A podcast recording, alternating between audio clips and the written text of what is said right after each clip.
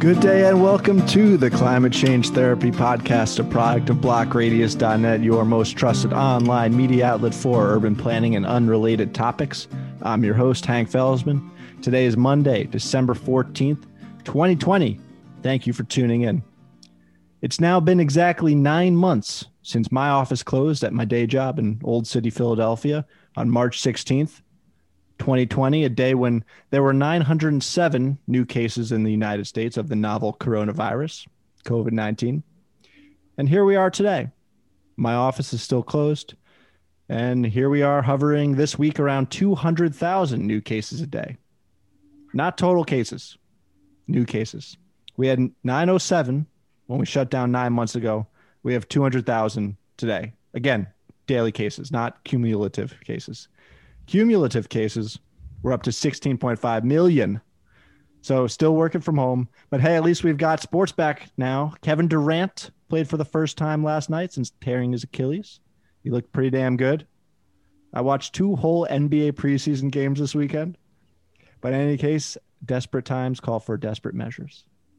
More good news Aside from the NBA being back, the electoral college vote was conducted today. Joe Biden won as he was projected to by all the major networks months ago. Uh, sorry, a month ago. also projected months ago.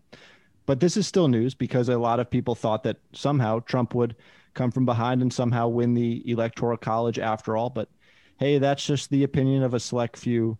Oh, who am I kidding? Quite possibly 70 million people. In climate change news, the Paris Agreement turned five years old on Saturday, giving the countries participating the chance to make new statements, reaffirming their commitment. The EU promised to cut its carbon emissions by 50% by 2030. All right, all right. While the United States let the head of the EPA, Andrew Wheeler, former coal industry lobbyist, you heard that right, coal industry lobbyist and head of the EPA, Andrew Wheeler, posted on Twitter, quote, rejoining the Paris Climate Accord would be a disaster and put us at a strategic disadvantage, especially with China, who emits far more greenhouse gases and isn't required to reduce its emissions until at least 2030. Meanwhile, China announced on Saturday a new commitment to reduce its carbon intensity by 65% by 2030 and triple its wind and solar power capacity, as well as expand its forest footprint. So, as always, some good news, some bad news. Oh, you know, good and bad happening in the world, like a dancer and her shadow. On today's program, we have two very special guests. The last time I saw them both together in person was the beginning of March of this year, about two weeks before COVID rocked the nation. When there was just a few dozen cases in the country, maybe 75 at that point, and people in their total ignorance of the situation started cutting back on on Chinese food. It's my brother Peter, an eminent psychologist, especially within the specialized discipline of climate change anxiety and therapy. We welcome Peter back onto the show, and we welcome for the first time Adam Bauerstein, a doctor of culture of sorts, I like to say, takes the pulse of the people as a collective and tells you which way the wind's blown. More specifically, he's also well known here in the Philadelphia area for his work in the last days before COVID in the live entertainment business, and he's a born entertainer himself. He is Adam Bauerstein. But first, Let's take a moment to thank our longtime sponsor, Roland Cases and Moseraken. Suitcases on wheels, Roland Cases. Whether you're quarantining at home this holiday season but still want to pack a bag just for old time sentimental sake, or you're ready to move out your mom's couch into the real world and find a job, COVID be damned. Roland Cases are the suitcases on wheels for you and your life's journey. Roland Cases. And now, ladies, gentlemen, listeners, old and new, I bring you, right after this music break, Adam Bauerstein, and my brother Peter.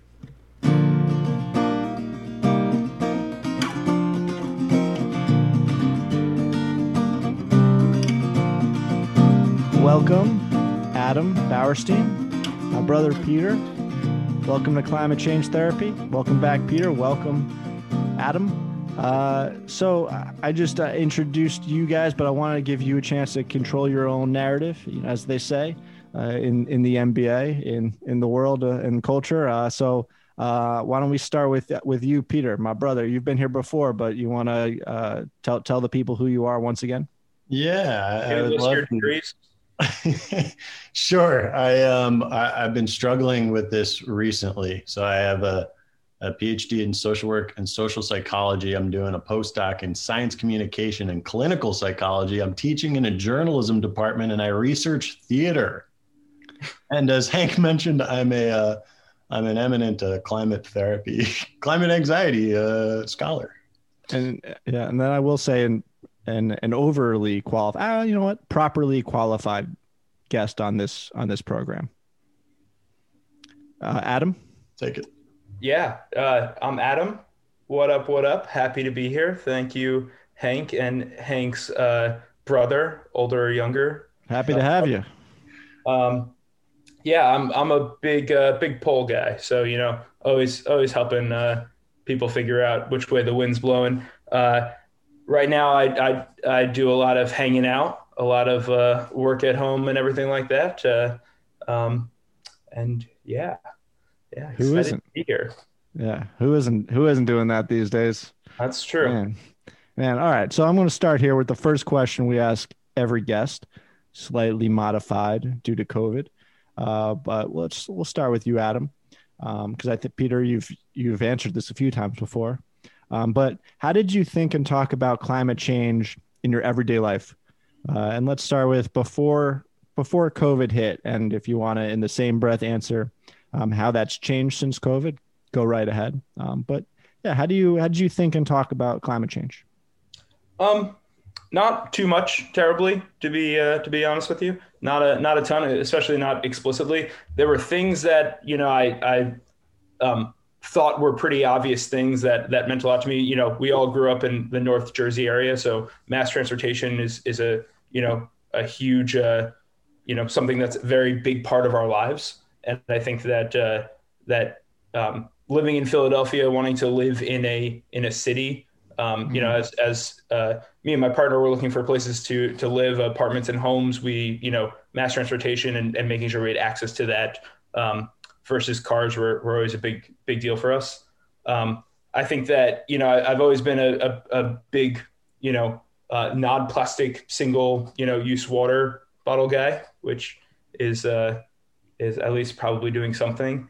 Um, you know, I, in in my uh, my job or current job or former job or, or you know whatever it is in, in you know kind of the live entertainment theater world we often would uh, it was not a, a, it didn't make sense often to to uh, recycle a lot of uh, a lot of elements uh, physical elements mostly sets and, and everything. I, I, worked with a lot of companies that unfortunately just didn't have the means to do anything but throw a bunch of um, you know recently used not too worn uh, items into a dumpster at the end of the show. So I was I was very lucky um, to work with you know a couple very good stagehands at uh, uh, at the um, you know venue that venues that I've worked at that have helped uh, um, you know be able to pull things out and, and reuse and recycle things. Um, specifically for climate change, my my big thing has always been weather based, um, which I don't necessarily know if I have a lot of um, you know knowledge about. But uh, I had a good friend who was a, a you know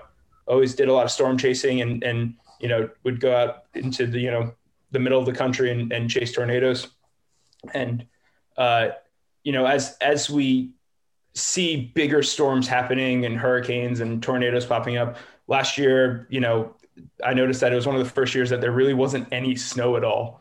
And and um, so i think that for climate change specifically um, that's that's really my kind of background in it. Um, you know, for once COVID hit, um, me and my partner started cooking a lot, and we realized how um, wasteful some elements of, of cooking can be. You know, marinating chicken. Um, you know, we used to marinate chicken in like you know plastic bags and then throw them out versus you know Tupperware and, and stuff like that. You know, re, especially with the uh, the germs aspect of, of COVID. You know, recycling uh, or using your own um, you know bags for the grocery store, stuff like that but I think it's been very, um, very tiny, tiny, you know, elements that that I don't think have been climate change based or focused, but more kind of right or wrong, you know, good for society versus bad for society, if that makes sense. Makes a lot of sense. And I, I hadn't thought of that before. Usually the way I think of how COVID affects the way you think of climate change is that climate change has been this sort of long-term existential crisis or or whatnot. And then COVID became a short-term existential crisis, and it kind of took precedent over climate change to worry about COVID. And climate change, we'll just we'll worry about that once we get vaccinated. Uh, but yeah, from from what you're saying is spending more time at home um, kind of makes you think about uh, your own practices and the day to day, your own use of plastic bags to marinate chicken, for example. Um, yeah.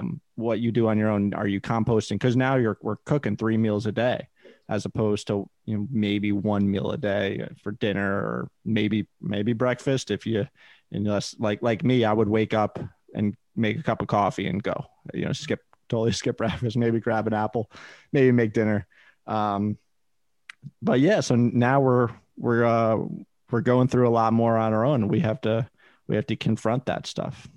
Um, yeah, mm-hmm. absolutely. And and it's it's probably on a you know again a much smaller scale, but just like trying to cut down on on you know the amount of just trash that we have to take out, you know, as we're spending 22 hours a day indoors and making yeah. sure we're you know we're cutting back on that as much as possible. But no, I you know it's it, climate change is and you it's perfect that you you know set it up with the with the pandemic just because you know like it's just something that you know uh, because it's not necessarily visible or impactful every day people can't kind of see it you know it does yeah.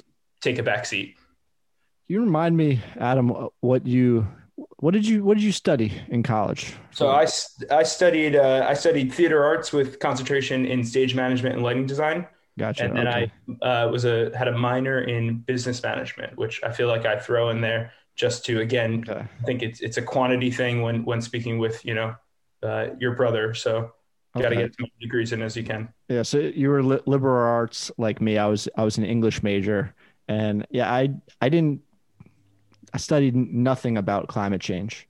Uh, uh you know, in college, um, it it wasn't until grad school where the first time for the first time I actually started, you know, learning about this stuff in, in school of any to, you know, p- people to actually talking about climate change in the classroom. Um, which was, you know, that's kind of what caused me to do this program, but it was kind of sh- shocking. I mean, of, yeah, just that, that you can go through college and this is seemingly the most, you know, serious problem in the world, but, um, yeah, no one you don't have a there's no required courses about it at all no i mean i don't think that it was ever like a big topic you know in education at any point in my life does it ever come up backstage just in social settings anyone just being like oh yeah yeah how about that greta thunberg no it no. doesn't uh, no i can't say that that it ever has uh, come up uh, come up casually that i could think of so when was the last time? Lately, I bet lately there have been a lot more like plays being created that are about it. You know, in one way or another. Yeah, movies for sure, not just documentaries. There was a good movie a couple uh, years ago um, with uh, Ethan Hawke. He played a pastor. Damn, it's a I'm I'm forgetting it right now. Um, first, first something, first something, but it was good. It was about an environmentalist and and the church good climate change movie. We'll try to look it up. Can yeah. I ask a follow up question, Adam, on something you mentioned earlier? Yeah, sure. You, you mentioned um, uh, productions having uh, objects that they end up just disposing of afterwards, and, and a stagehand at, at a couple of the venues helping reuse things. Did you ever? Did you ever take home any of the objects? And and if so, what did you what did you bring home? I yeah, I try. Uh, I try not to take um, too many. There's there's one. Uh, there was one opera that I did that had um, like 16 upright pianos that were all gutted, which I always had um, dreams of making of, of, gutting an upright piano and and making it into like a homemade bar. And you know, like you could kind of flip it up and you know put some liquor in there, maybe do some nice nice cool lighting. Um, actually, when I moved to Philly, I tried to acquire a couple free ones from um, from Craigslist. But the two people that got back to me when I stated my use was not to play piano, they both declined, you know, letting me have it, which makes sense. Yeah, yeah, yeah. totally, totally makes sense. Um, no, I, I there's uh, there's only been a couple productions that I that I've grabbed uh, that I've grabbed a couple things from. The only the coolest item that I've ever grabbed from was uh, Cory Booker's special uh, special special election um, for senator, or for excuse me, for governor. No, for senator. What, what is he? Senator. Senator. Um, senator. Yeah. Uh, I've got the lectern sign, the Cory Booker lectern sign that was used. That, uh, yeah, yeah, probably shouldn't have that, but um, they were just well, on it. Better that you have it than it's in a trash can. Or absolutely. Yeah. Was was proudly displayed throughout uh, different apartments and and homes I've lived in. Nice. I'm a big fan of Cory Booker. He's very very good on climate change. Also represents our state of New Jersey very well. Also, yeah. I met him when I was about 16. He came to uh, my temple, and he uh, he spoke just to our our class of our youth group of eight people. It's pretty cool. No cameras, no nothing. Just wanted to know what some teenagers had to say about the fate of the world. Were um, you as vocal then as you are now? And you know, no, no, no not at all. Uh, no. Still, still a New Jersey Nets fan, but um, yeah, didn't even didn't know about climate change. Didn't know it was a thing. Vaguely was aware of global warming, uh, but but only vaguely. Um, you mentioned pianos; those are fascinating, fascinating objects. Though they have they have moving companies exclusively for pianos. Is that is that true? That is very true. Moving companies exclusive for pianos. Pianos are so fragile. It's it's some of the few things, the few work that we do uh, that we do in the industry that uh, is uh, does not need to uh, have union jurisdiction on. It's uh, they're they're so delicate and, and are so fragile that that it just makes more sense to to get professional movers in that are that are insured to uh, to move these uh, these musical instruments around. Do you do you consider this phenomenon progress or decay? How back in the day, if you wanted to have music playing in your living room, you had to know how to play the piano. But today, you just need to know how to play music from your iPhone. Is that progress or is that, you know, how would you assess that?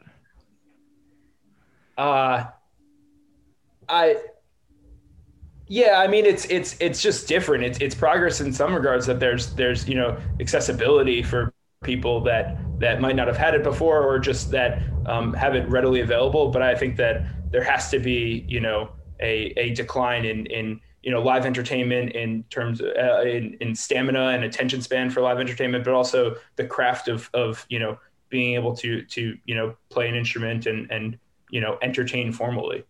Hmm. yeah agreed. That was just a quick digression. Um but so adam uh one of the real reasons I, I wanted to get you on here as well with my brother peter is i remember the last time the three of us were together um, must have been the first of March or the second of March, and uh, my brother was in town, um, and we met up at at a bar in in Center City, Philadelphia, and we were talking about this this COVID thing that we'd heard about going on in China, and had, had it's probably started to it was in Italy at that point, perhaps. Uh, it's, it's hard to hard to remember exactly, but I think there were a few cases in in the states, and people were talking about it that it could could come, it could have some impact. We didn't really know what would happen, um, but you had mentioned, and you were one of the first people uh, I had heard say this, but that uh, we should be thinking about like that this would be pretty serious. And you had also mentioned that you had bought some canned beans and, and some yeah. rice. Friend, so like Mike so part of your prediction was right that this was more serious than we were thinking of it. The other half wasn't right, where I don't think we really needed to load up on on beans and and rice. But but maybe part of that is true. I mean, some there were shortages of a lot of a lot of supplies, so that was true. Um, and we probably still like I don't think we've ever even cooked the the beans and rice. I'm sure they're still in, in this apartment. yeah, so I want to ask you. I want to ask Peter. What do you remember from from that conversation, and how did your expectations then like align with what you've seen? And did you ever imagine that we'd be here nine months later, still locked down or unable to meet in person? Essentially, you can't be inside at a bar. Yeah, I, I mentioned uh, kind of as you were speaking. Uh, I apologize if I was talking over you, Hank, but I, I remember the uh, that uh, Adam's Adam's friend Mike he mentioned had like been to Costco a couple times and done big uh, big loadouts yeah. from there and and stocking up and and that was that was the first person I knew of uh, who was really stocking up. Yeah, no, it, it, was it was on you know recommended recommendation of a close friend just to to you know really take this seriously and, and make sure that you know we we were at the time you know we were I was he was whatever it was we're, we're you know was comparing it to like a very bad snowstorm where like it, it'll be a couple weeks where like you know you won't have access to things.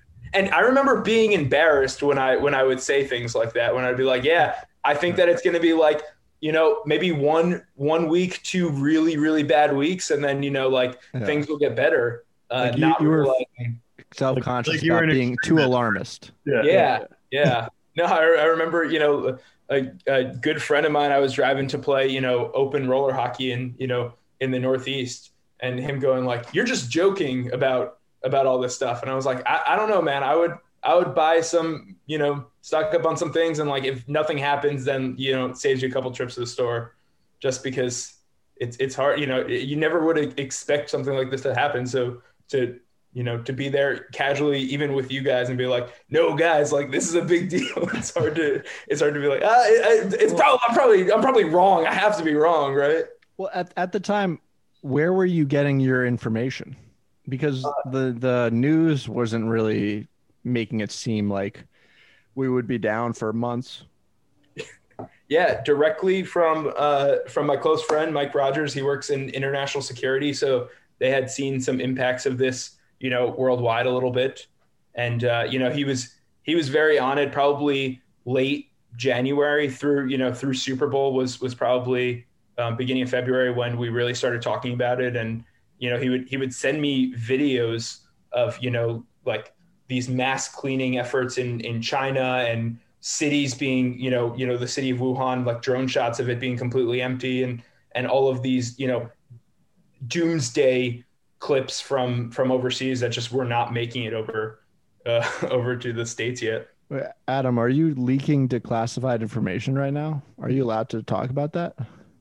Uh, I, am not leaking everything. Everything is cla- everything is declassified if you know where to look. That's what I say.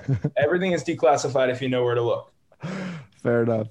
Fair enough. Um, so where do you see this all all headed now? Um, let's call let's talk summer 2021. Uh, do you think we'll be back by then? Do you think we'll be back sooner? Where do we go from here?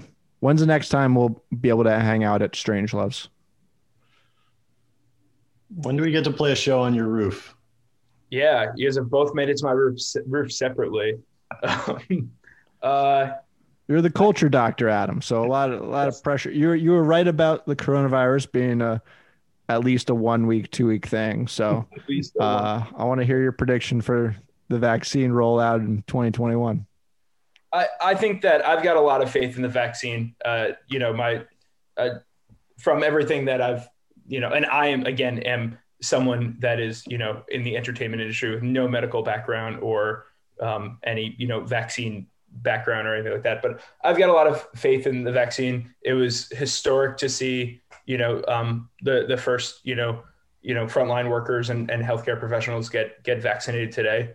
There were, you know, tears of joy in in this household at least, and just hmm. excitement.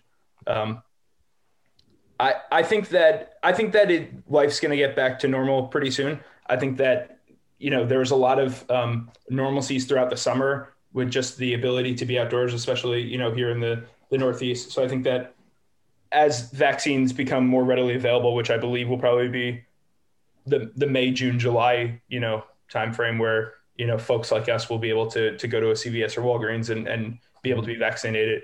Once you, you know, as that's getting into to the warmer months and and people start you know, continuing to see each other outdoors, maybe less social distancing in the fall. I think things gradually start open, and you know, I think that winter's going to be the big test to see what it looks like.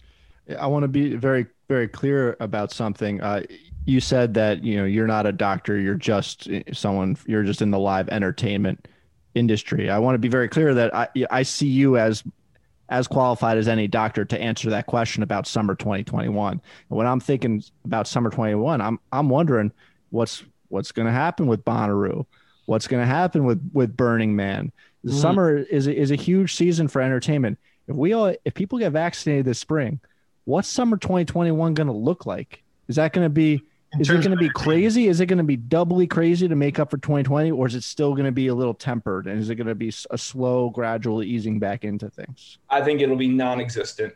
Think it'll be most- Really? festivals? I don't think I don't think that I, I just truly don't think that that it's going to happen. I think that there isn't um, there isn't a, a you know kind of a, a precedent or logistics on on how different you know venues or, or you know uh, producers are going to handle whether or not people have been vaccinated, where that information goes once you know people do get vaccinated. I think that it'll take a while for you know things to be planned out and, and for tours to to occur, even individual shows with ticket sales. I think that there's a lot of logistics and and um, and a lot of you know uh, safety distributions. I, I don't know how to describe it. Just just either how to you know either be at herd immunity or have people sign a waiver that they've they've taken the the vaccine um, for for these you know productions. I I think you know from the entertainment industry and I think that it's it's it's going to be a can't miss time frame. I don't think that they'll be able to invest money and try and get you know a production or a show or, or a festival happening and, and then have to to pull it back with with where the what the industry's been been through. Hmm. Yeah, I think it's going to be one of the one of the later things to to to happen. I think sports are going to be the uh, sports are going to lead the the entertainment you know field. I think that before concerts or or anything or, or even theater comes back, I think that you know sports are start going to that already have a calendar and already have a, a backup plan of of you know how to be produced without fans. I think that once once they start allowing people in and, and get to higher capacities, that's when we'll see that it's it's safe enough for for concerts and and live live theater, live entertainment to to really take off. because there there has been obviously there's been sports and some uh, football stadiums some basketball stadiums have even had limited capacity uh, attendance but that's that i guess that still loses money and it's still owned by billionaires who can take the loss with an eye to the future. But these music festivals you're kind of saying that the difference is they really need to make money every year.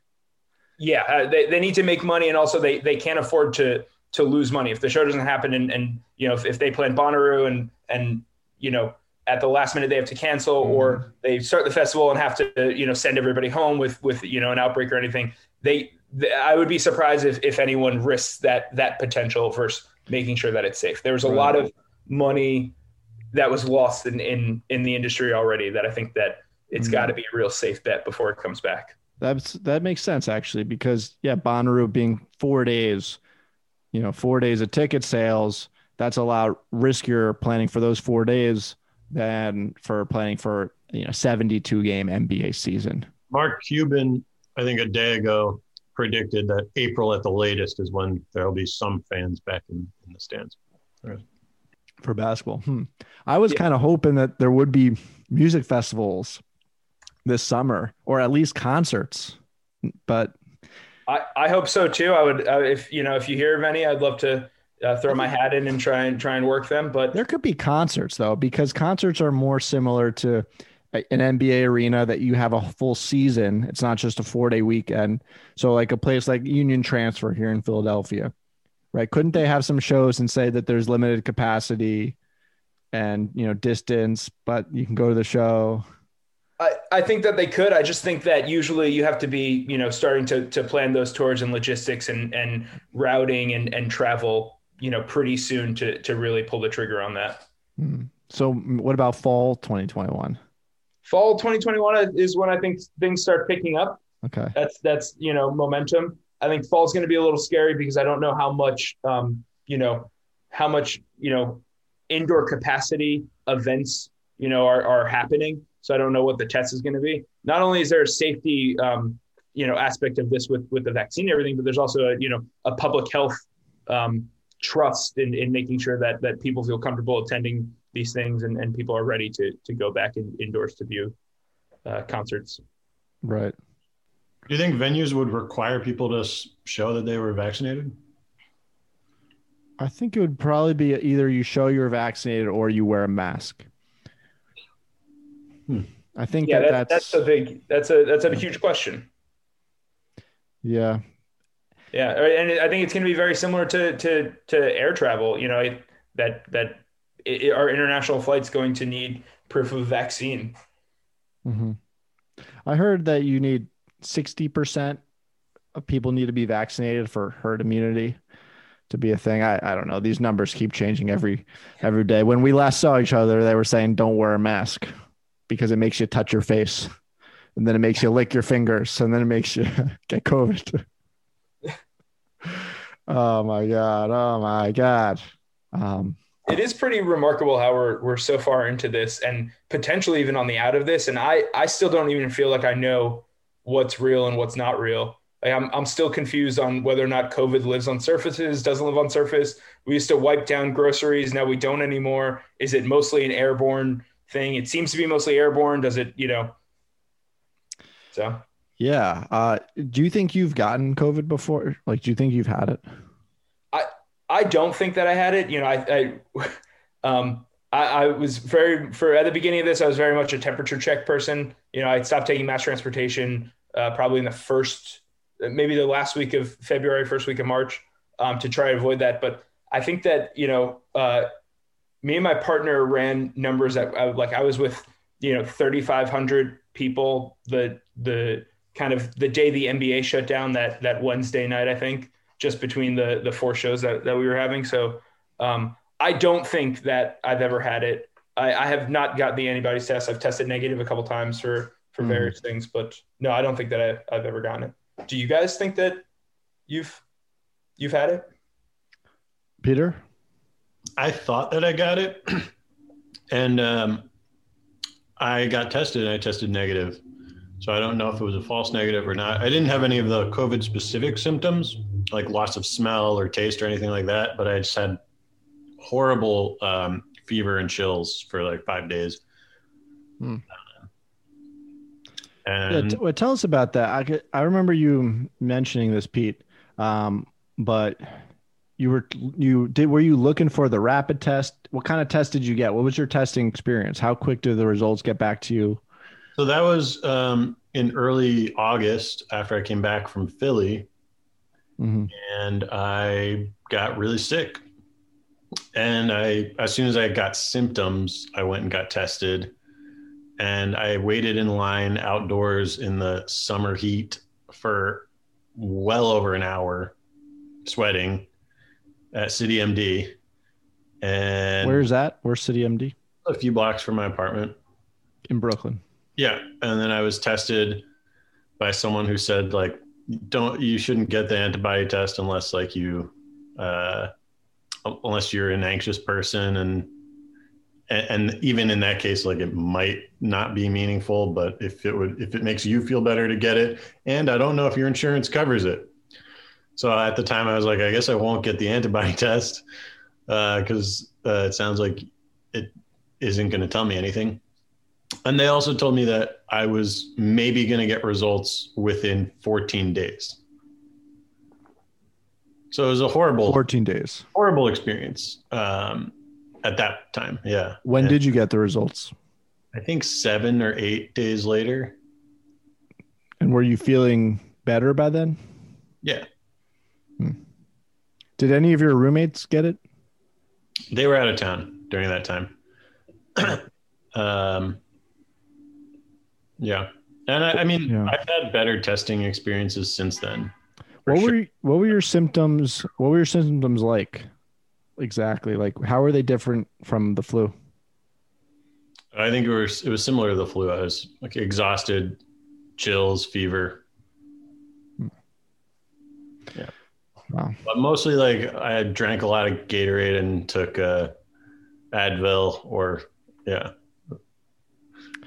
Um, I want to pivot right now just to a segment uh, that I like to call "Talk About It." I'm just going to name a topic uh, at random, and I'm going to call on one of you guys, and you're going to be ready to talk about it. Um, so, Peter, you're you're chewing right now. I, I see you, you you're eating.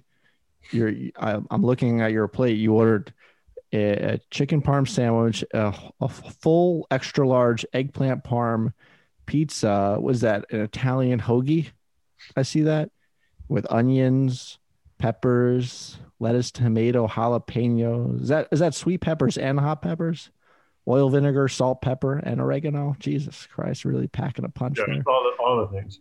Okay, so the first like topic. Extra oil and vinegar from here. It looks like a very moist piece of bread. Oh yeah, yeah, fried chicken on the side. You're gonna need a second roll of paper towels with that. Um, all right. Well, Adam, we're gonna start with you then. So Let's first go. topic. I just want you to talk about it, and you have to Yeah. go for at least a minute, and uh, you're just gonna think go. If I talk for at least a minute, I might pass out. Okay. I well, want to breathe. I mean, the, you're you're on the hot seat right now, so I'm gonna have a timer here on my smartphone. All right. Here's the topic. Ready? Yeah. Ready? Yeah. I'm gonna give you a softball. Please. I can't wait to foul it, foul it off. fight this, fight it off. Are you ready?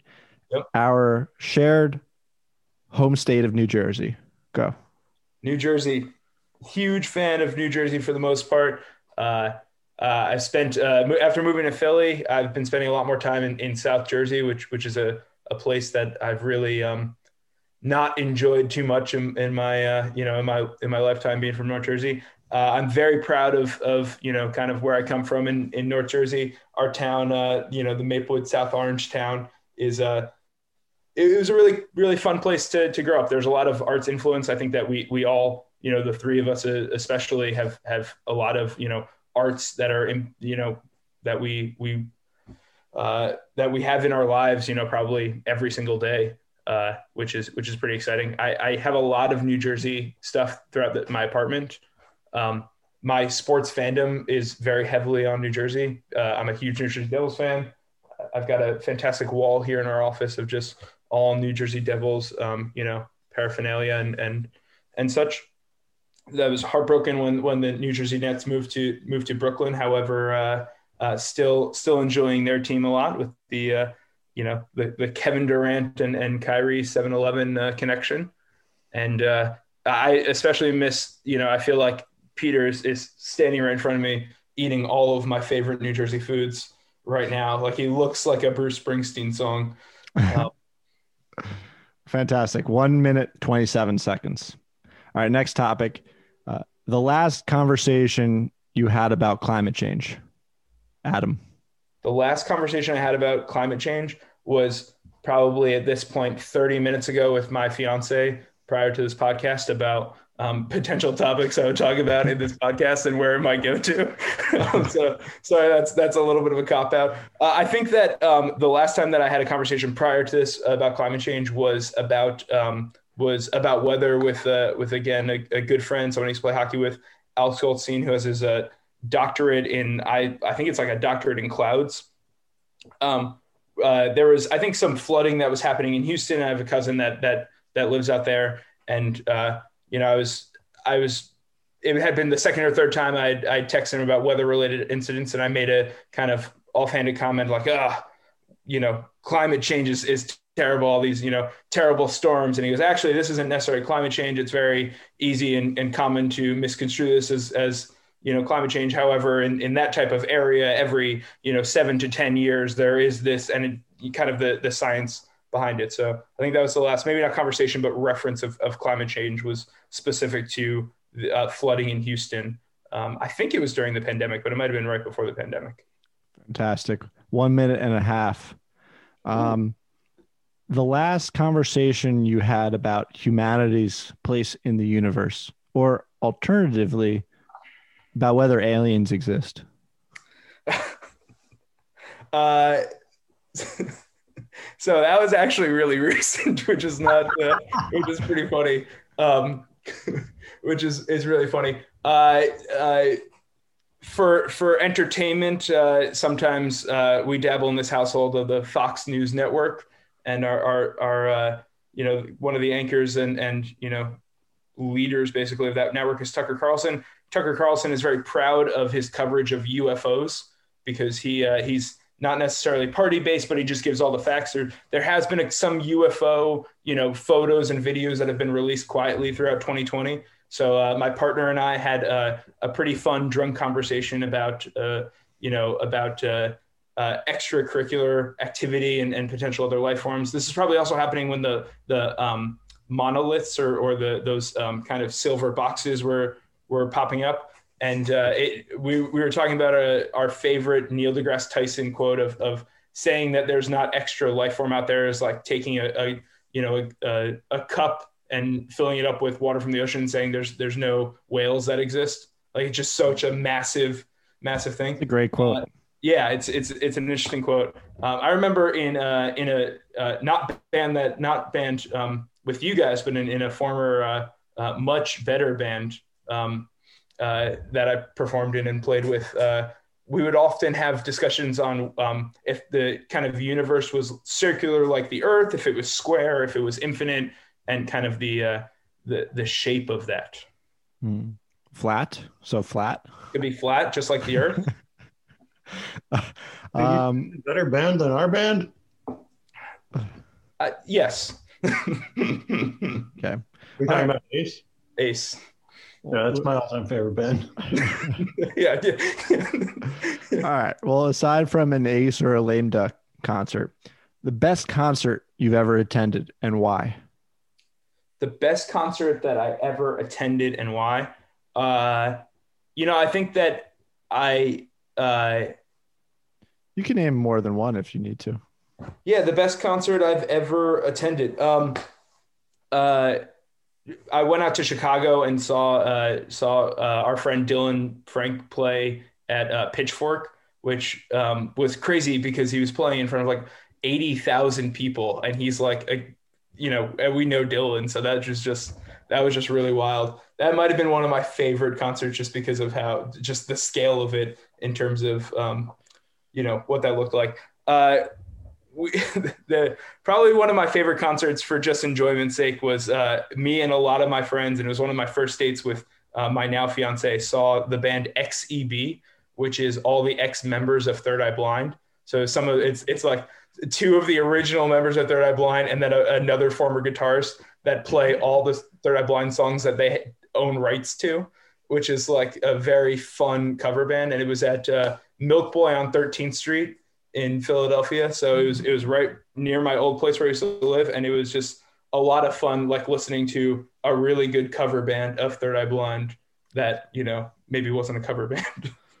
I've seen my brother play at the Milk Boy on Fourth and South. Super cool. Maybe it's Fifth and South. Mike. Dash PF. Yeah. Dash PF. Yeah, shout out. Shout out. Thanks for the shout out. Almost as good as Lame Duck Demolition but not as good as Ace. Um, all right. Uh, last topic for this segment. Uh, some good things to have come out of our experience with COVID.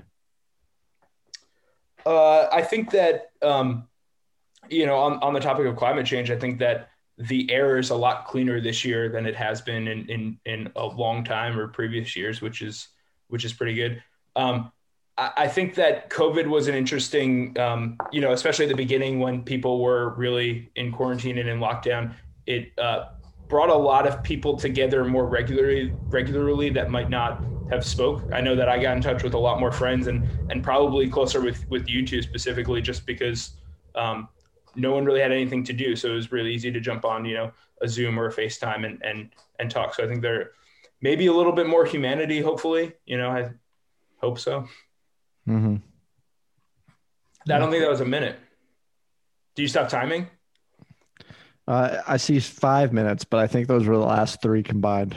I don't know. I was, but I think I that could have been the last question. I, I stopped to to reset it.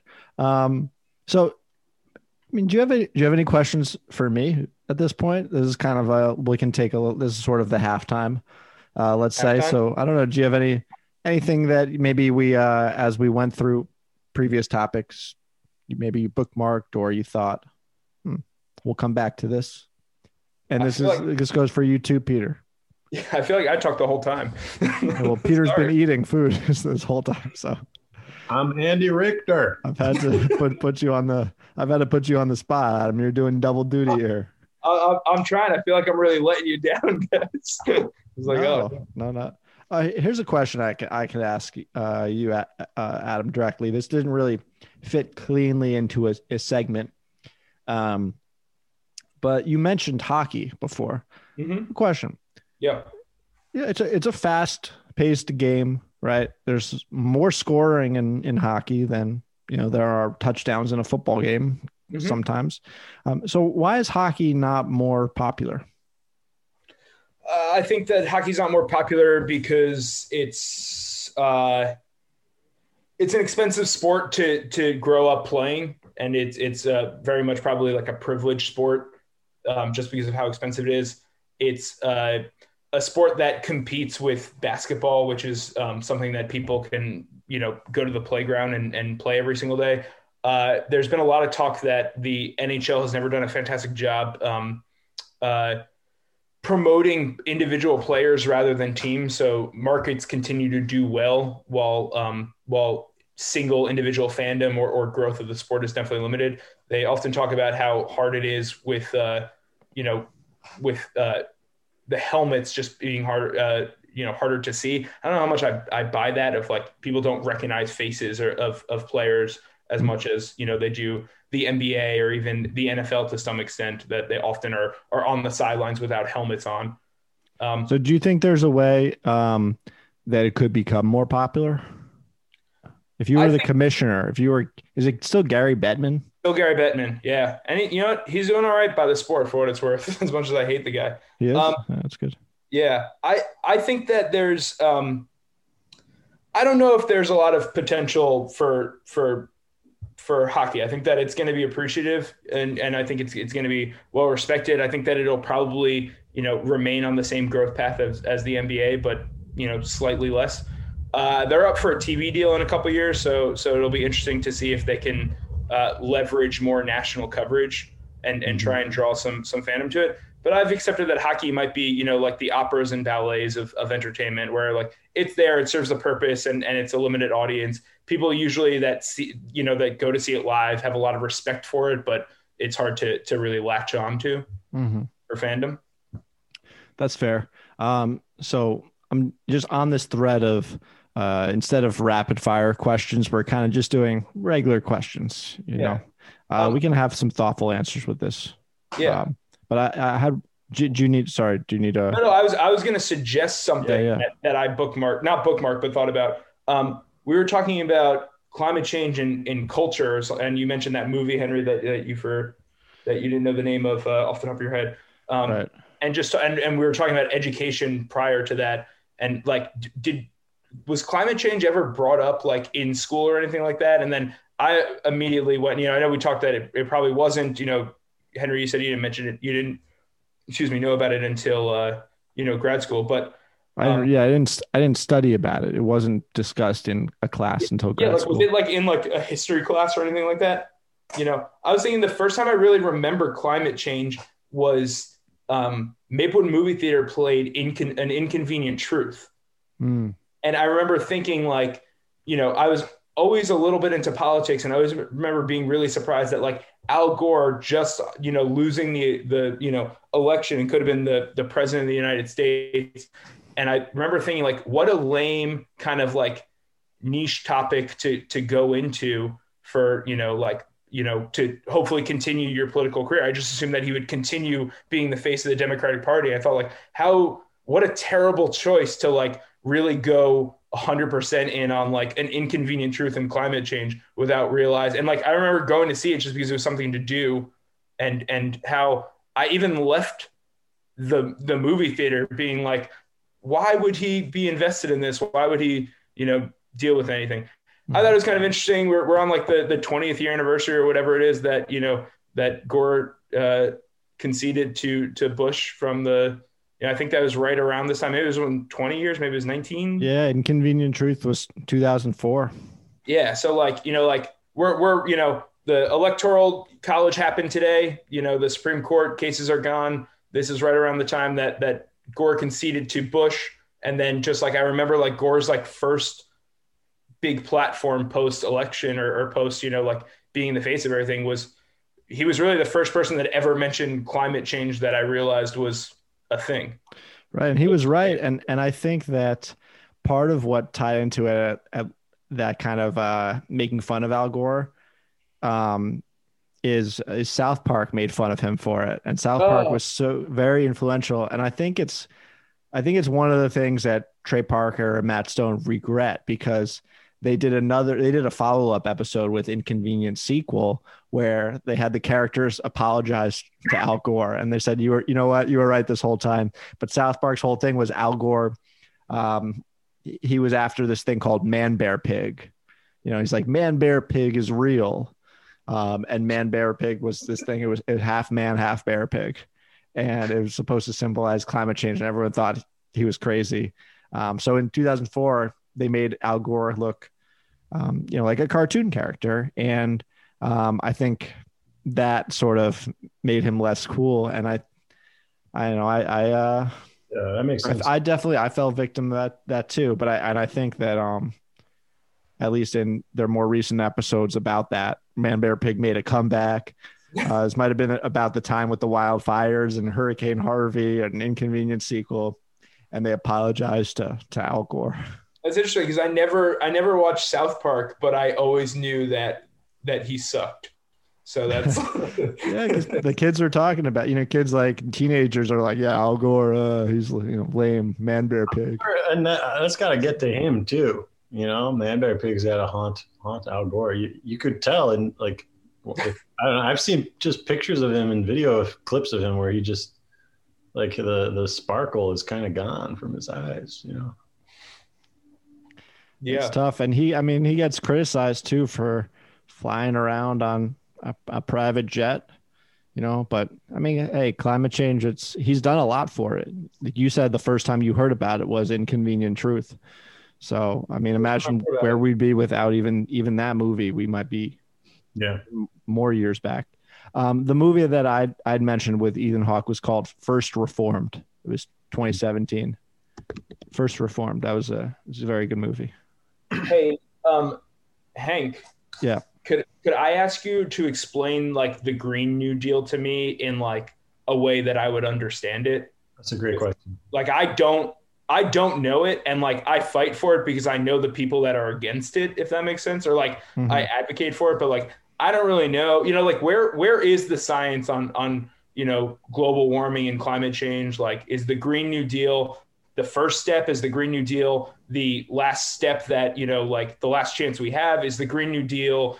Uh, a lot of money for potential that that may not work out is the Green New Deal the first step on like what needs to happen for, you know, the rest of, of humanity. I have no idea. Sorry to put you on the spot. but you've been putting us on the spot. I'm not sorry about it. And we're not no. even live right now. No, not at all. So there there's a problem that needs to be solved uh, with climate change that is recognized. It's not by any you know individual. It's not by the Democratic Party. It's not by any one country. It's but it's by the UN. Okay, and it's by all the major world global science organizations. It's the scientific community, and they're saying that we need to reduce carbon emissions to prevent warming of the world.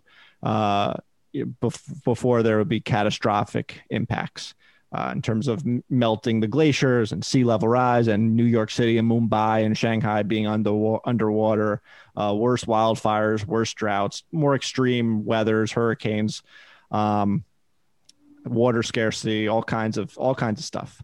Um, and and so, in order to reduce um, reduce carbon emissions, uh, you, you need to transform entire industries you need to move away from fossil fuels. You need to move towards wind and solar, electricity generation, um, renewable forms of fuel. Um, so there's a huge transition of infrastructure infrastructure that needs to take place. Okay, let's just. I mean, um, here's a microcosm. Just instead of the oil uh, rigs, yeah, you have uh, windmills. Just to yeah. really oversimplify it, right? So the Green New Deal is saying let's look at a a historically um, a, a, a, policy that's really looked back on historically very favorably, which was the New Deal mm-hmm. that FDR um, instituted during the Great Depression as a, a way to create jobs uh, with government money um, and to, to get us out of depression and, and to like build a ton of infrastructure. Driveway. Like he built a like bunch of dams, uh, a bunch of things with government spending to create jobs to build infrastructure. Mm-hmm. So the Green New Deal is saying, let's uh, use government money to create jobs that build green infrastructure. So let's spend money to create jobs to build, uh, you know, solar farms and, and wind farms. Yeah. Um, so that's how what the term Green New Deal signifies. The actual document, the actual policy that came out um, was was it last year? Uh, that was I think led by uh, Alexandria Ocasio Cortez and and Ed Markey, um, signed on by a lot of a lot of Democrats. Um, that document is it's really just it's not a it's not a law it's not a bill it's kind of just a resolution and it's just something that it's a policy goal it's only about four or five pages and it's just saying that you know we stand by these principles and it's kind of um, establishing the framework for what a a green new deal uh, piece of legislation might look like. And it's just saying that we have these commitments. We're saying like we believe we need to reduce carbon emissions by this much by by this. And then it goes on and says you know we need to do this and we should do this. And it, it just kind of takes a lot of the climate goals that were put forth really by the UN and it just has them be signed by democratic federal lawmakers in in the house mm-hmm. um, like uh, uh, like AOC and company um, but it's not a bill uh, but the reason it's controversial is that um, it's more ambitious than strictly climate policy. It goes beyond it and it talks about things like healthcare. And it talks about because in terms of creating jobs, it doesn't want to leave anybody out. It wants good union paying jobs with universal health care and um, you know it wants to it it, uh, it aims to um, reduce you know, disparities and racial injustice and and the scope of it is beyond like just strict climate policy. It doesn't just say create these green jobs, but it says create green jobs in a way that accomplishes this broad array of uh, liberal goals. And so it's, it's all, been just four to five pages. All that's like right in there. Yeah, it's just four to five pages, and it's just kind of saying like we want to do this, and it's a commitment. But it's not. There's nothing binding about it. it just uh, allows lawmakers to say like we believe in this these policies and and what like is there a reason why can you like would we be able to just put like new infrastructure where old stuff was and like people that have jobs fracking right now can just be maintenance workers for windmills windmills like it could it could these things go up in places where industries would be highly impacted you know we heard in the election about fracking fracking fracking like, can you yeah. just build windmills there and well, have the same people do those jobs? Supporters of of the Green New Deal will will say that the short answer is yes, it, it can be done. You know, the real question is how can it be done? To what extent can it be done? Um, you know, a lot of the the green energy jobs there there is a learning curve. You know they're not they're not one to one but yes like the theory is that people working in the energy sector now doing you know these during doing uh, dirty energy jobs will will also be able to stay employed doing clean energy jobs.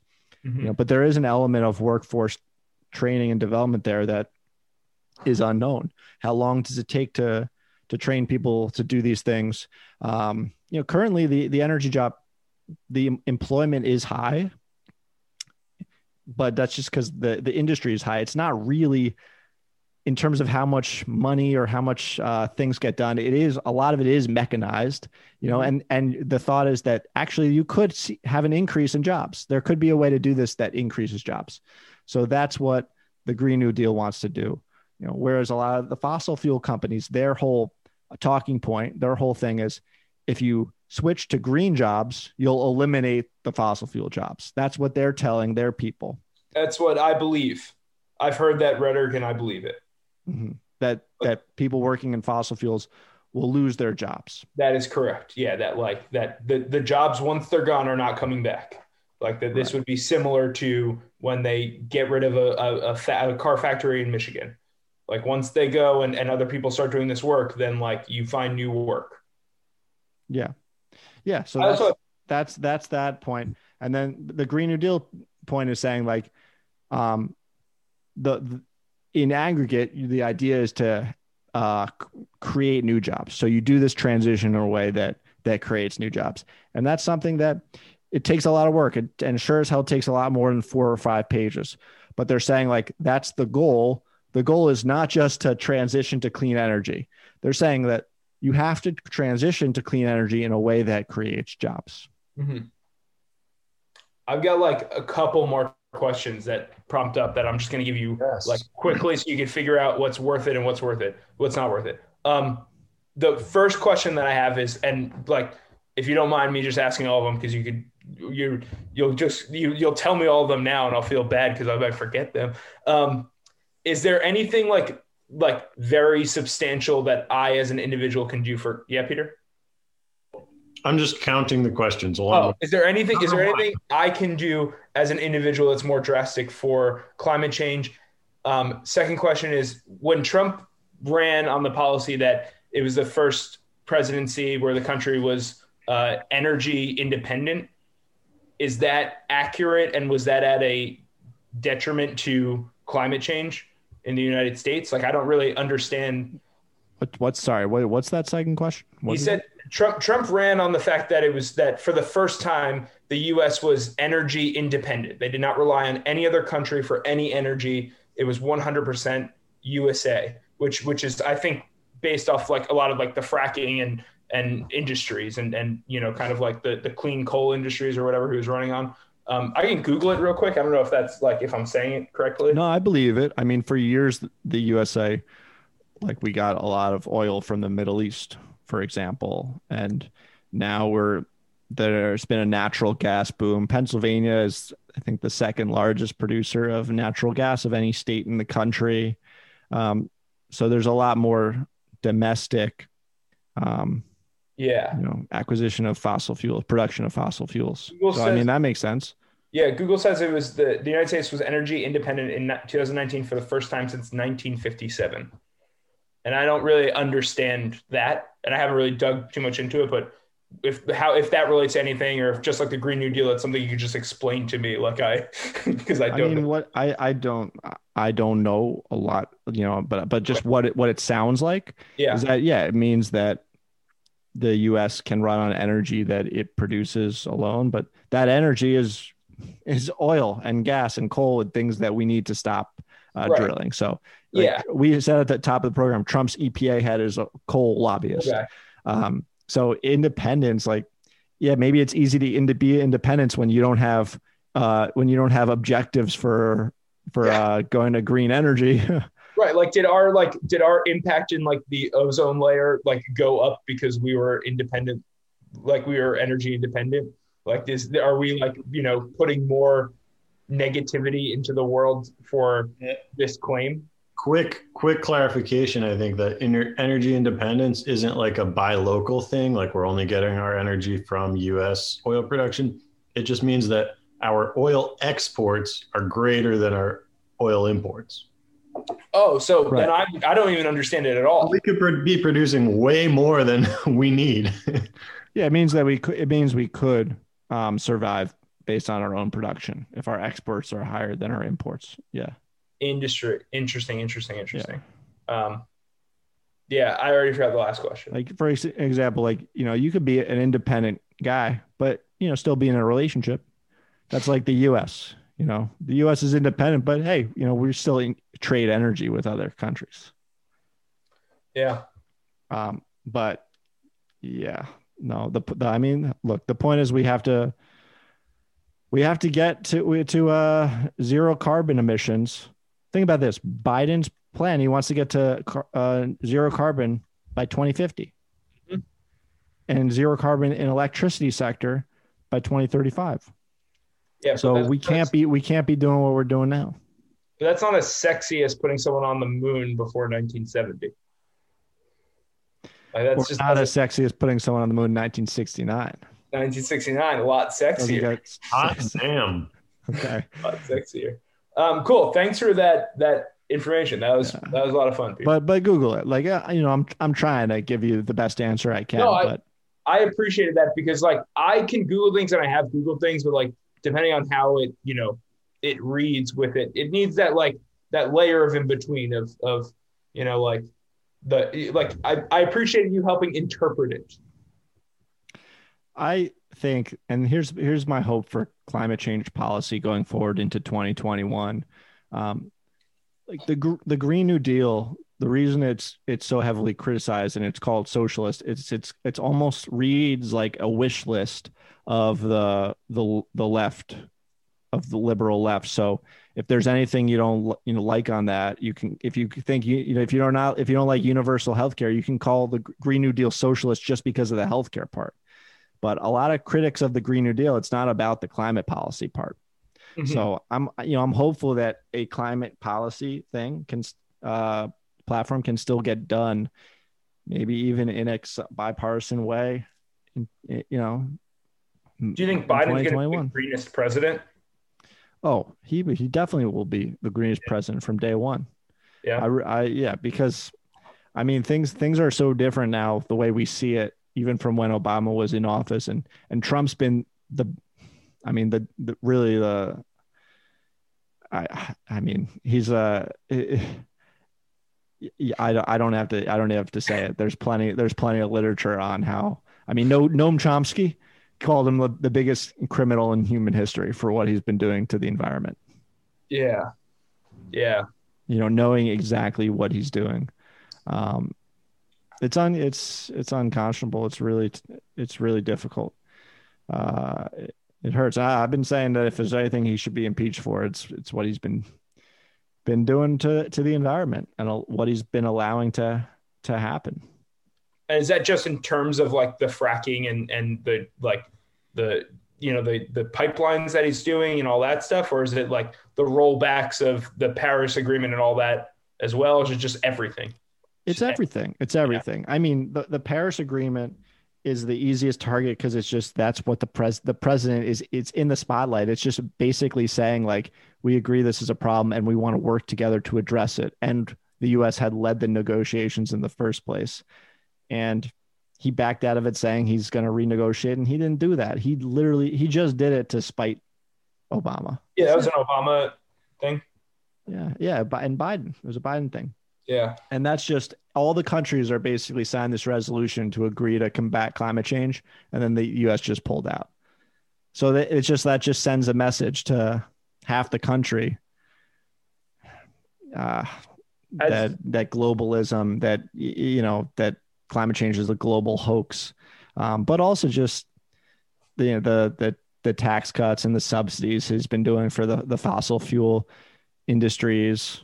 Um, you know, when, knowing what we know, um, yeah. just even in the last four years, um, him just not not doing anything to make any effort to uh, to decarbonize, and in fact, trying to bring back coal, as he's said, is yeah. is more than counterproductive. It's just it's just destructive.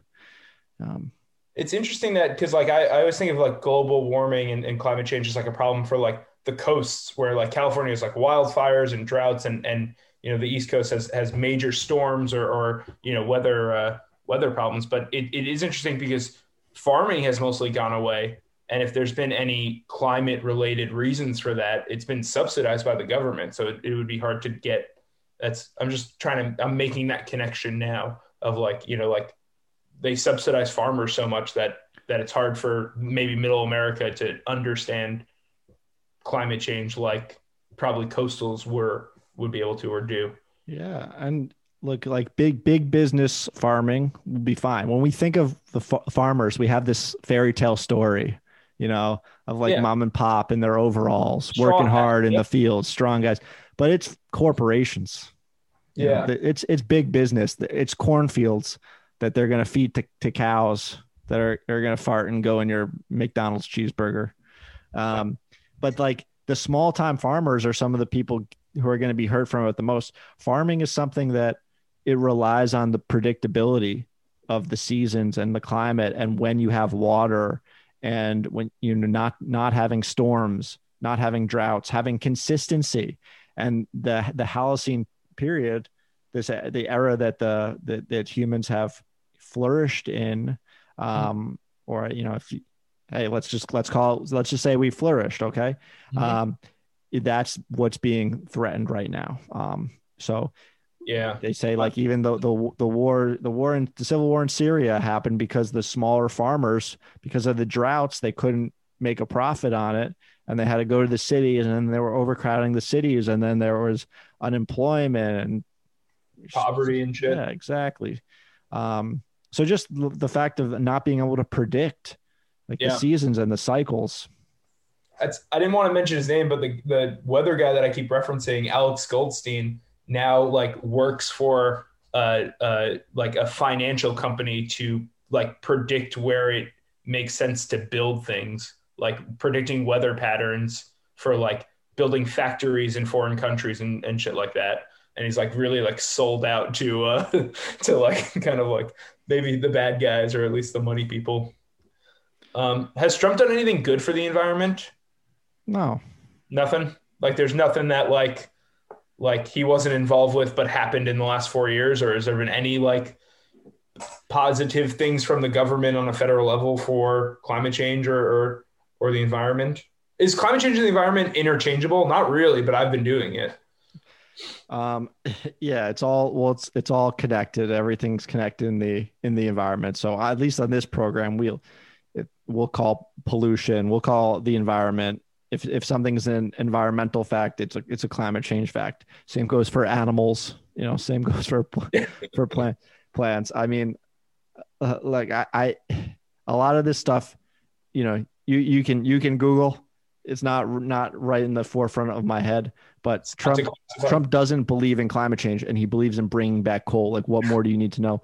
There is a lot in the world, uh, or in the even in the country that is good that's happening um, for climate change, but it's not at the federal level. That's for sure. It's it's Yeah. states, it's cities doing what they can in spite of everything, in Mhm. spite of the lack of not only the lack of funding, but funding that is going against their interests. Um, you know, there's some like there's just I, I'm I'm hopeful that the states and the cities they have these programs in place that you know once properly funded, once properly given attention to, um, will be able to to flourish. So I I do think a lot will be able to get done under Biden, even even in a gridlocked legislature. That's awesome. Thanks for all that knowledge, man. Mm-hmm. That was cool. Yeah, look at there's this uh the Sierra Club has a list of uh cities that have I think there's a hundred cities that have committed to uh to going zero carbon by 2050. Um, it's called the Ready for a Hundred on the Sierra Club. So a lot of it, it's happening at the local level. That's where everything really happens. Um, the federal level, that's where the money comes from, but at the local level, that's where a lot of policies uh, get get put into place. Is Philly on that list? Philly is not on the list, no, but could be. Could be one day. I'm checking out the the toolkit now. I believe Chicago's on that list. So who knows? Who knows what will happen? But there's a, there's a lot of good things happening. I think Yeah. cities are uh, you know declaring war on cars, and uh, and uh, you know even putting outdoor seating in the parking lane. Hey, even little things like that. Let's do it. Oh yeah. Walk. Let's walk to work. I Um, hate how terrible the Philly mass transportation system is. It kills me. Yeah. It destroys me, man. Well, and part of that's just having Rep- Republicans in Harrisburg too. Yep. Yeah. I believe it. Um. Let's talk about something else, guys. Um. talked a lot about climate change. Talked a lot about climate change. All right, let's get let's get a little weird here. So I was thinking about this today, looking at my keyboard that my brother brought me. But in music, in an octave, in a scale, you have seven notes, right? Seven major notes: A, B, C, D, E, F, G, and then you have five like sharps, flats. So like maybe twelve notes if you count sharps and flats in an octave. Why 12? This number kind of seems random. Um, like do do human beings can we only pick up 12 distinct sounds? Um why A through G, why not A through H or A through J? Why divide an octave into 12 and rather than 10 or 30? I think a lot of it has to do with um, the well. First of all, that is a very like Western thing. The the twelve note scale in in other uh, systems, there are different numbers of notes in a scale. There might be five notes in a scale, um, but the twelve note um, octave that we're familiar with, I think, comes from just like relationships between notes and certain uh, tonal and harmonic structures that we're used to in in Western music. Um, As opposed to how is it in other cultures? Uh, I think some cul- some cultures will have like a uh, like a five note scale, like a pentatonic scale will be like their octave. Um, some cultures will have, and actually even in some, a lot of modern Western contemporary music, uh, there's a lot of like quarter tone, like notes between the notes we have are being added. And a, a lot of electronic music too is like manipulating pitch in a way that um, plays with the, the note structure we're, we're used to. So like the the 12 note octave I think is convention and common, but it's definitely humans can hear more than that. So, uh, so a five note octave. What what culture has that? Um, I'm not exactly sure. Um, and and let's say like to compare those to the notes that we know, would that just be like, would it just be A B C D E? You know, how how would you translate it? How would you translate a five note octave to a twelve note octave? Um, I guess yeah, you could start on the root and just do like one, two, three, five, six. Is like one version of a pentatonic. Hmm. But I, you know, I'm no ethnomusicologist. I, I don't know like exactly what scales are most common in different countries. I just know enough to know that there are a lot of different systems besides the, the 12 note octave, and that even in Western music now, like a lot of people are are uh, fucking with that, as they say.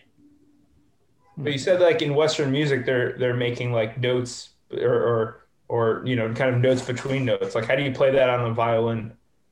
Well, a violin, it's you don't have uh like frets the way you might on a guitar, so you can just slide between. You just literally get between whatever exactly that, yeah. the note is. You play all sorts of quarter tones and yeah. Hmm. Hmm. So there are there are an infinite notes, infinite number of notes. Yeah. We just said that we even we can hear. We just simplify it. We just break it up in a way that we're able to form patterns more easily with. Yeah. Oh, interesting. So it's kind of it's kind of like colors, like colors yeah. like colors of a rainbow. They can blend, but they also can seem distinct to us. Exactly. Hmm. Yeah, and and for uh, you know people with synesthesia, it's like it might be exactly like color. right. Where they're where they're seeing different pitches as different colors. Um, hmm. Okay. Um, interesting. I just I was curious about that. Uh, all right. So I, I also I wanted to address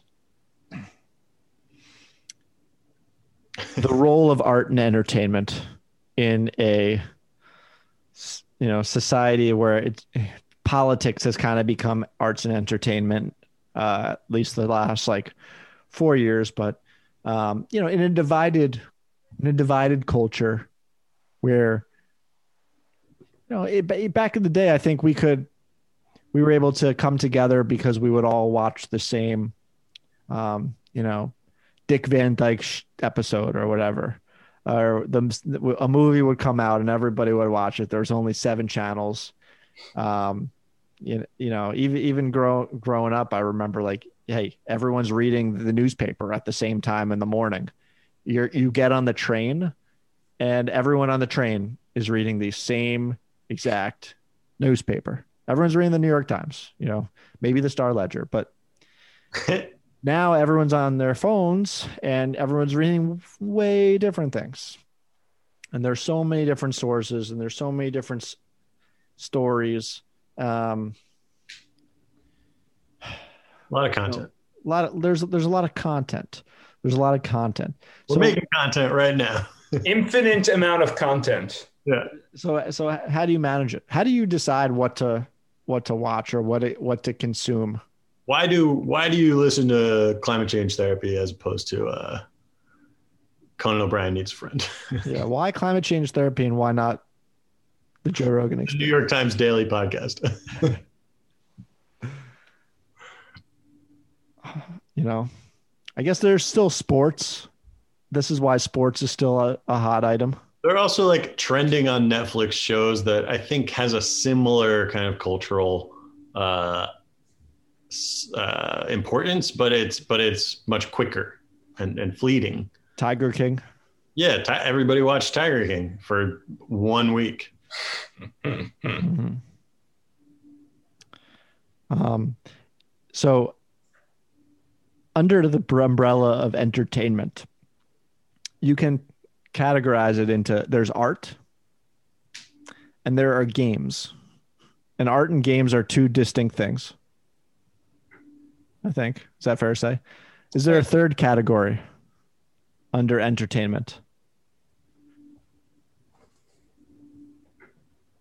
Can't entertainment not be art? Yeah, Adam, yeah. you look exhausted. natural. Nat- I I'm, I'm out of my element here. All of a sudden, I'm just trying to ty- just try to establish a framework. I want to try to build up the role of art from the ground up here.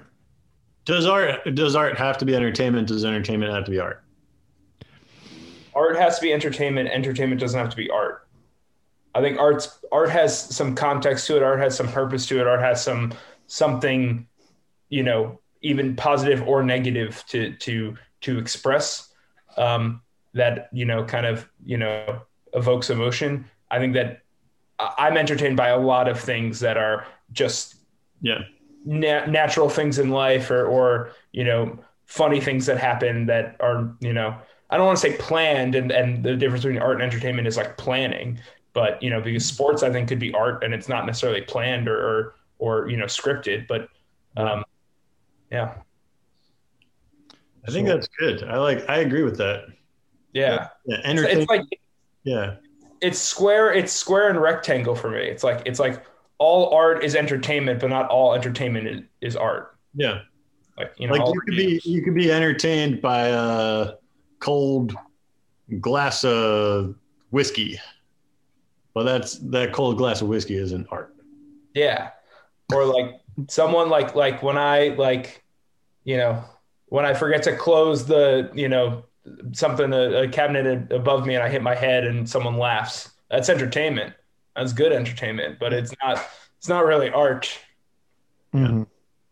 So, but what form of entertainment is it?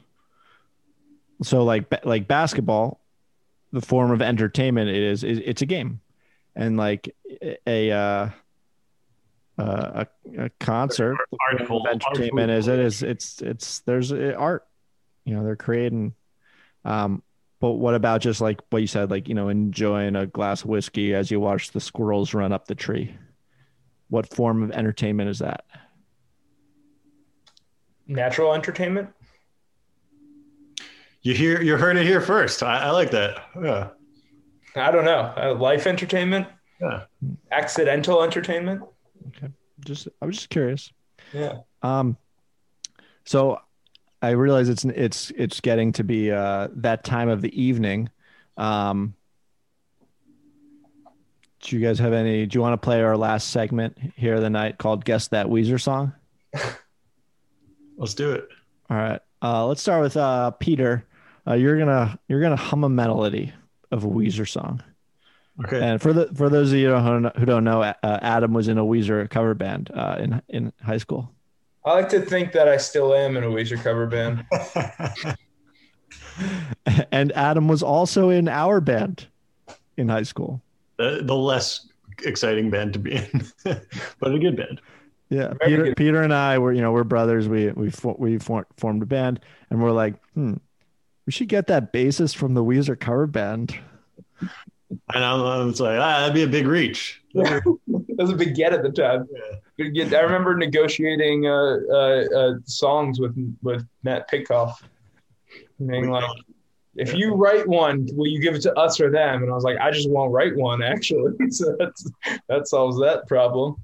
I remember it was so much fun, like going to your house and playing music because like your entire like you know like everyone like had their stuff in like a basement or a corner, and like yours is just like in the living room for the whole house.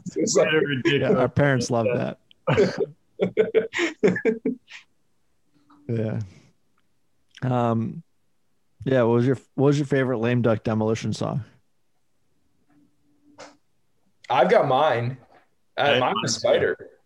Spider. Okay. Yeah. What did you say, Peter? Um, I'm blanking on the name, but it went like. do, do, do, do, do, do, do, do, do, do. Cup. Yeah. Cup. Yeah. There we go. Couldn't think of a title for it, so just Cup. went with the There shortest There are word. some declassified lame duck songs on YouTube if you know how to search for them. Oh man, man. Uh, yeah, if you want to see me in cargo shorts. Um, all right, Pete. We need you to hum a Weezer song. All right, I'll Go start. I'll start with uh, this this one.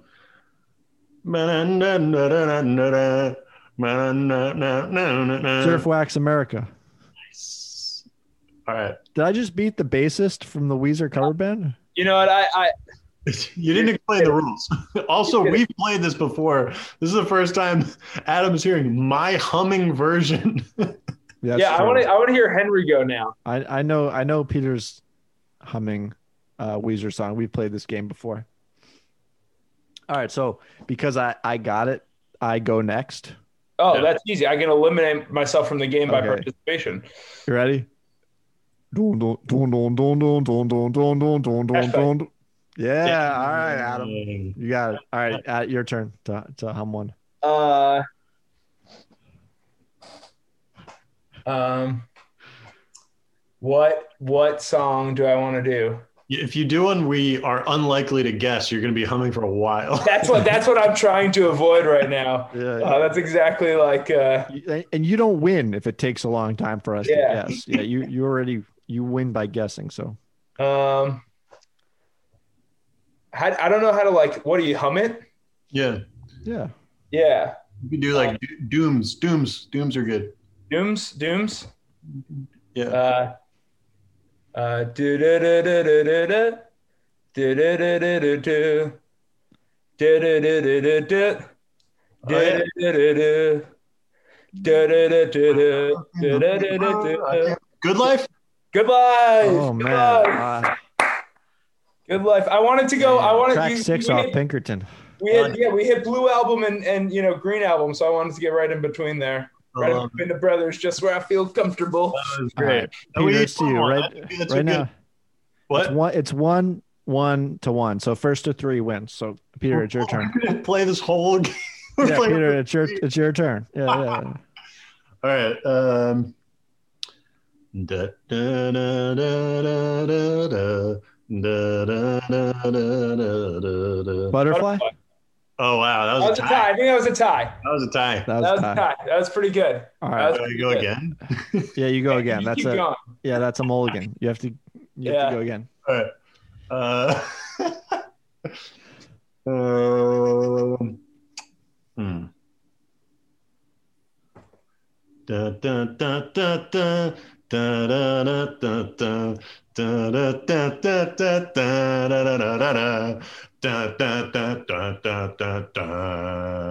keep going. Keep going. Da, da, da, da, da, da, da.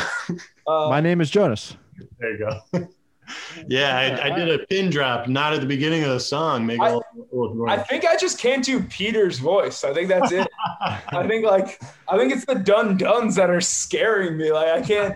It's very gothic or something. I don't know. Okay, it's my turn. So this is so this so the game continues now. Yeah, Yeah, I, have, one I have two.